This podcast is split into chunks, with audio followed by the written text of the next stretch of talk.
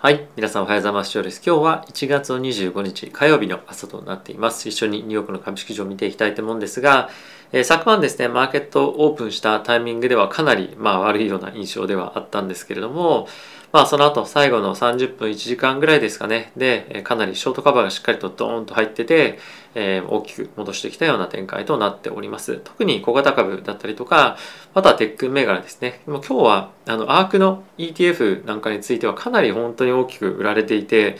大丈夫かなっていうふうに感じで思ってたんですけども、まあ、最終的に確かプラスで引けていたと思いますし、まあ、この辺り最近非常に大きく売られていた銘柄が、まあ、しっかりと買い戻されているっていうのはまあ、水曜日の FOMC に向けてマーケットが、まあ、しっかりとあのかなり準備をしにいってるような感じかなと思います。やはりですね、まあ、バリアス感っていうのは、まあ、実際かなりあの銘柄によっては出てきてると思います。で、プラスそれに加えて、あのマーケットの、まあ、織り込んだ感っていうのが、まあ、結構やっぱあると思うんですよね。まあ、それもあってこういった大きなショートカバーっていうのが、ま、入ってきてるかなと思いますし、まあ、あとはやっぱ水曜日、え、かなり大きなイベントになるというところでポジションをしっかり減らすというのが、まあ、今日は起こったことなんじゃないかなと思っています。で一応ですねあのマーケットでどんな感じのフローだったかっていうのを、え、こちらのところに出しているんですけれども、まあ、これもですねまあたまに今後使っていければなと思っていますが、まあ、皆さんもしよろしければ、え、これのえ感想とかっていうところをちょっと聞かせていただけたらなと思ってます。一応ナスダックが最後の方にぐわーっと上がってきてるような状況になりますけれども、まあ、これが最終的には確かままだまだ売り越しで終わったんですかねただし、まあ、最終的に買いのフローが大きく入っていたことで、え、しっかりとマーケットが支えられたみたいな、まあ、そういった一連のボリュームベースの流れっていうのが分かるというところで一つ、まあ、役に立つようなものなんじゃないかなと思ったのでご紹介をしました。はい、でここから指数見ていきたいと思うんですけれども、えっ、とその前にですねこのチャンネルはファンズ株式会社様のスポンサーで、え、お送りしております。え、ファンズはですね、個人投資家が企業に対して貸付という形で間接的に投資をできるプラットフォームになってますので、ご興味ある方はぜひ概要欄の方にリンク貼ってますので、チェックしてみてください。では、指数見ていきたいと思うんですが、えまずはですね、ダウがプラスの0.29%、S&P がプラスの0.28%、ナスダックがプラスの0.63%、ラッセル2000がプラスの2.4%となっておりました。まあ、今日ですね、本当に下がったらマジで終わるなと僕正直思っていて、日中いろんな友人と話をしてたんですけども結構日中のタイミングで米国株に買いのオーダーとかっていうのが、まあ、買いのフローかな？が入ってたりとかっていう話もちょいちょい聞いてたりはしたんですね。でなのであのまあそういったところもあって結構マーケット、まあ、上がってるんだなっていうふうに日中見てはいたんですけれどもそれがアメリカヨーロッパの時間に来た時にドーンと下がっていてうわ今日もやっぱこれでもダメなのかっていうふうに、まあ、思ってはいたんですけれども、まあ、やっぱり最終的にえー、さっきも言っていたようなショートカバーがしっかり入っていたので、まあ、今日っていうのはある程度、まあ、そういったターニングポイントというか大きく動くようなタイミングの、え、まあ日ではあったのかなと正直思います。まあ、これが続くとかっていうのは正直まだ分かりませんけれども、まあ、ある程度やっぱ割安感が出てきてるっていうようなところの証拠かなとも思いますので、一つ何か自分たちが行動を移す転換のポイントというふうに、してもいいんじゃないかなと思っています。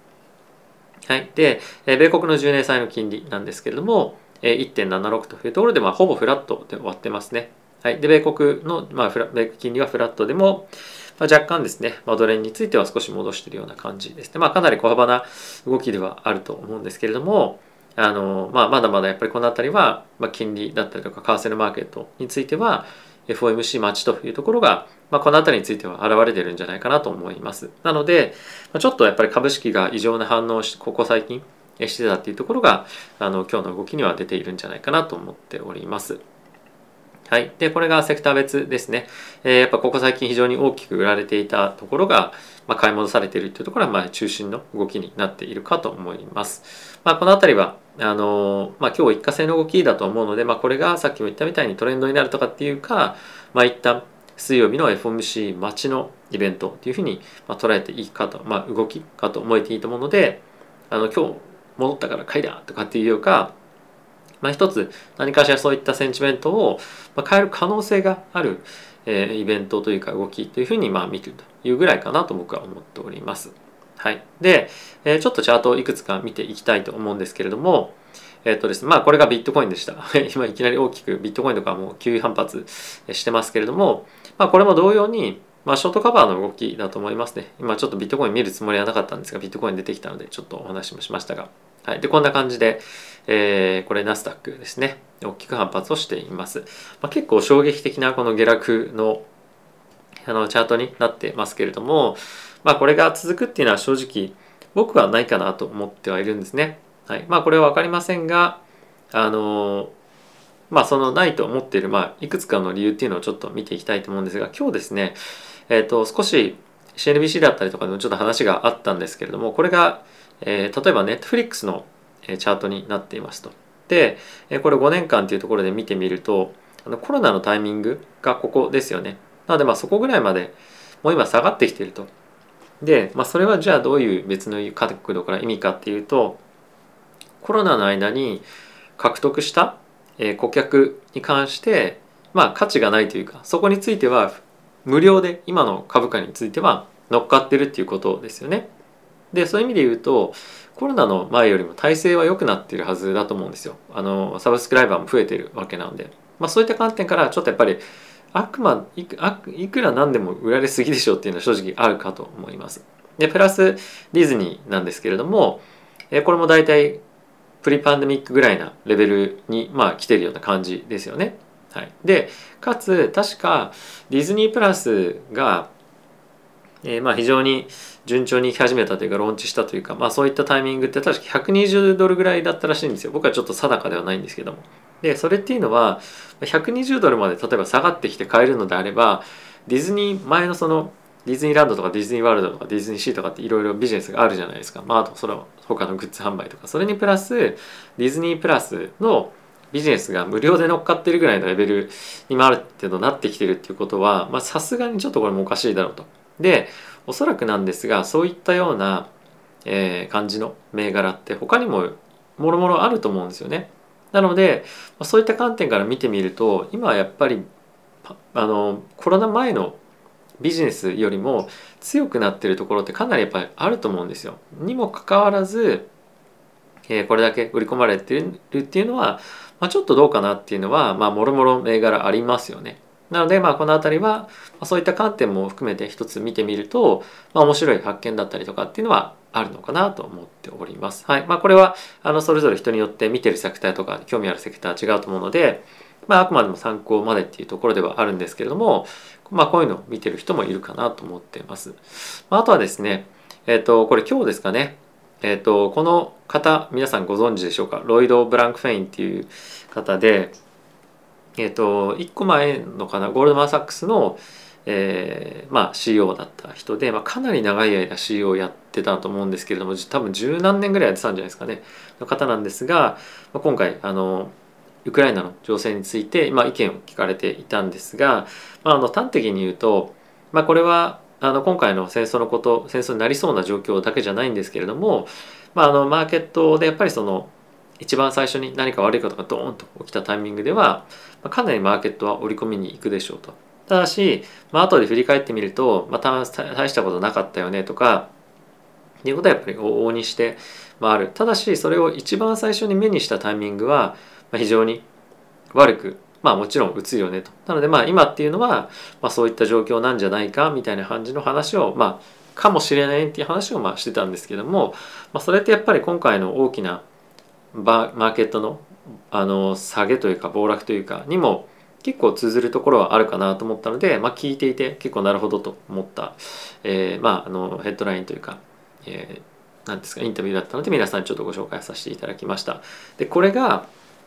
あの今後下がっていきませんよっていうことではないんですけどもあのやっぱりそのニュースについてマーケットの反応についていくのかそうじゃないのかっていうところの判断ってやっぱり本当に自分でちゃんとしないといけないなっていうのはあの改めて考えた次第ですね。まあ、人によってはあの今もマーケットものすごく落ちてるのであのまあ利食いしておけばよかったなっていう人もまあ、いるでしょうし、まあ、それは人それぞれ持ってる銘柄にもよるとは思うんですけれども、まあ、結果的に今の瞬間だけ見ると、もしかすると利食いっていう選択肢が良かったかもしれませんけれども、まあ、じゃあそれ出てた時にどこで入れてたっていうかもわからないのでまああのなんだろう全てのシチュエーションに対してシミュレーションができるような議論はできませんがまああのそういった見見方スタンスマーケットの見方っていうのも一つあるんだよというのを、まあ、ちょっとご紹介させていただくというところで、えー、皆さんにご紹介させていただきました。やっぱりまああのだからといって全てが障害いいですよとかじゃなくてもちろんしっかりとリスク管理をしながら、えー、ただし、まあ、マーケットはあのまあある程度もしくはその非常に多くインモラルな動きをするみたいな感じであのにもまあ言っていたので、まあ、そういったところも、まあ、一つ、まあ、面白いというかあのまあ、いい視点だなと思ったのでちょっと取り上げました。で今日はあの非常にやっぱ重要なのはニュースいくつか見ていくんですけどやっぱり今日はそんなにマーケットに対してインパクトが大きなあるニュースとかっていうよりも今日のやっぱりこのフローにまあ着目した方が僕は正直いいかなと思ってた日なんですね。なので、まあ、あの水曜日、えー、FOMC がある、えー、明日明後日しあさってですかね。明日明後日しあさってそうです。あの GAFAM まあテスラも含めてですね。あのマイクロソフトテスラアップル決算あるので、まあ、この辺りを見越して、まあ、ショートカバーですねというところが、まあ、あの全てかなと今日は思うので、まあ、そこをまずは、えー、自分なりに、まあ、自分が持ってる銘柄はどれぐらい、まあ、しっかりと買われていたのかとかインターデーの動きを見てあこの銘柄ってまだ見放されてないかなという見方なのかもしくはまあ、かなりまあ売られていたのでショートカバーってだけでまあ上がってるかどうかってやっぱ銘柄によっても違うと思うんですね。なのでまあこの辺りはあの、まあ、判断しながら、えー、見ていくというところがまずは必要じゃないかなと思ってます。じゃあどういうふうに見ればいいんだっていうのは、まあ、ある程度あのこれまでの株価のまあ動きっていうところももちろんあるとは思うんですけど、まあ、その企業に底力があるかどうかっていうところにまあ尽きるかなと僕は思っているので、まあ、そこはあの誰が何で買ってるかっていうまではわからないのであの自分で、まあ、ある程度その辺りは判断が必要かなと思っています。はい、ちょっとなんかたわごとみたいみたいなこと言って申し訳ないんですけどもちょっとじゃあニュース見ていきたいと思います。でこれはですねまあ、リサーチャーの言葉なので言葉半分で聞いてほしいというような感じも若干はあるんですけれども、まあ、実際問題として FRB がですね FED が金利今後利上げをしていくとまその利上げによって世界中で、まあ、いろんな国だったり企業も含めてですけれども資金調達を行う際に、まあ、金利がバーンとその分跳ねるっていうのが、まあ、一つ影響としてあると思うんですね。でそれがあのグローバルに、えー、いろんな、まあ、デッドクライシスって書いてありますけれども、まあ、もしかすると、まあ、お金を返せないような国が出てきたりとかお金を借りれないような国が出てきたりとかっていうのが、まあ、一つ問題になる可能性があるよねっていうところを、まあ、お話をしていました。で、えこれ特にですね、まあ、どういったところの地域っていうと、まあ、あえてこの国とかっていうよりもやっぱりその新興国ですねあのディベロッピングカントリーについては、まあ、非常に、えー、今債務が膨らんできていて、まあ、大きな今問題になっているというのがあのこの中でもいろいろと議論されています。まあ、具体的にどこかっていうよりもやっぱりそういった問題がまあ起きやすいというか起きている。でプラス金利が上がっていくと、まあ、本当にあの、まあ、そういった国も、まあ、いろんな企業もですね非常に困るっていうところは実際問題出てくるんじゃないかでこれがマーケット的には最終的に大きく、まあ、システマチックリスクにつながっていく可能性もあるよねぐらいな感じで、まあ、若干書かれてるというところがあの、まあ、ありましたと。まあ、ただし、まあ、そのシステマチックリスクとかっていうところまで言及はないんですけども、まあ、そういうグローバルデッドクライシスは可能性としてはあるよねと。ただし、まあ、この方向性に対してまあどうかっていうと、まあ、正直ちょっと分かんないっていうところに加えて、まあ、米国株という観点からはあの本当に何だろうグローバルにものすごく大きなシステマチックリスクとかにならない限り、まあ、正直あんまりインパクトないと思う僕は思うんですね。なので米国株投資家からするとあのなんだろうまあ、インパクトは今のところは低いニュースかと思うんですけれども、まあ、ペットに関してはこういったところについても、まあ、気を配りながら今後は、まあ、議論もあのされていく可能性もまあ十分ありますし、まあ、いろいろとディスカッションがこういったところから結構湧いてくるんじゃないかなと思うので、まあ、一つ頭の中に入れておいても良いニュースかなと思ってます。でこれはあくまでもディベロッピングカントリーというふうに言われてますけれども、まあ、同じなのが、えっ、と低格付けの企業も同じなんですね。なので、まあ、ハイパーグロースとかっていうふうに言われてる時会社も、まあ、ある意味同じような属性になるので、まあ、彼らがどんどんどんどん借り入れっていうものをする場合、まあ、こういった問題にも直面しますし、まあ、とやっぱり資金調達をエクイティでしていくから大丈夫ですよっていうふうにまあ言ったとしてもあの、まあ、こういったところのコストがどんどんどんどん上がっていくことで、えより多くの株を、まあ、売らなきゃいけない分配しなきゃいけないとかっていうような問題も、まあ、同時に起こってくると思うので、まああのまあ、何気に近いところでも影響があったりするんじゃないかなと思っております。はい、で次なんですがバイデン大統領が、まあ、ヨーロッパの国々に対して今後、まあ、ウクライナロシア情勢に対してどういうふうに対応していくかっていうところをまあ一緒に協議するみたいな感じのニュースが出ていました。で一応ですね今日は、えっと、アメリカの財務省の方から、えっと、カンファレンスがやられてましてロシアに対してもし何かしらの厳しいアクションが今後あるようであれば、えー、制裁を科すと。短期的にも長期的にも制裁を科すと。でこれはアメリカもそうですし、まあ、他の国々と連携をしてやるというところを言っていました。なのでまあ財務的にもそうですし、まあ、物資的にもっていうか経済的にも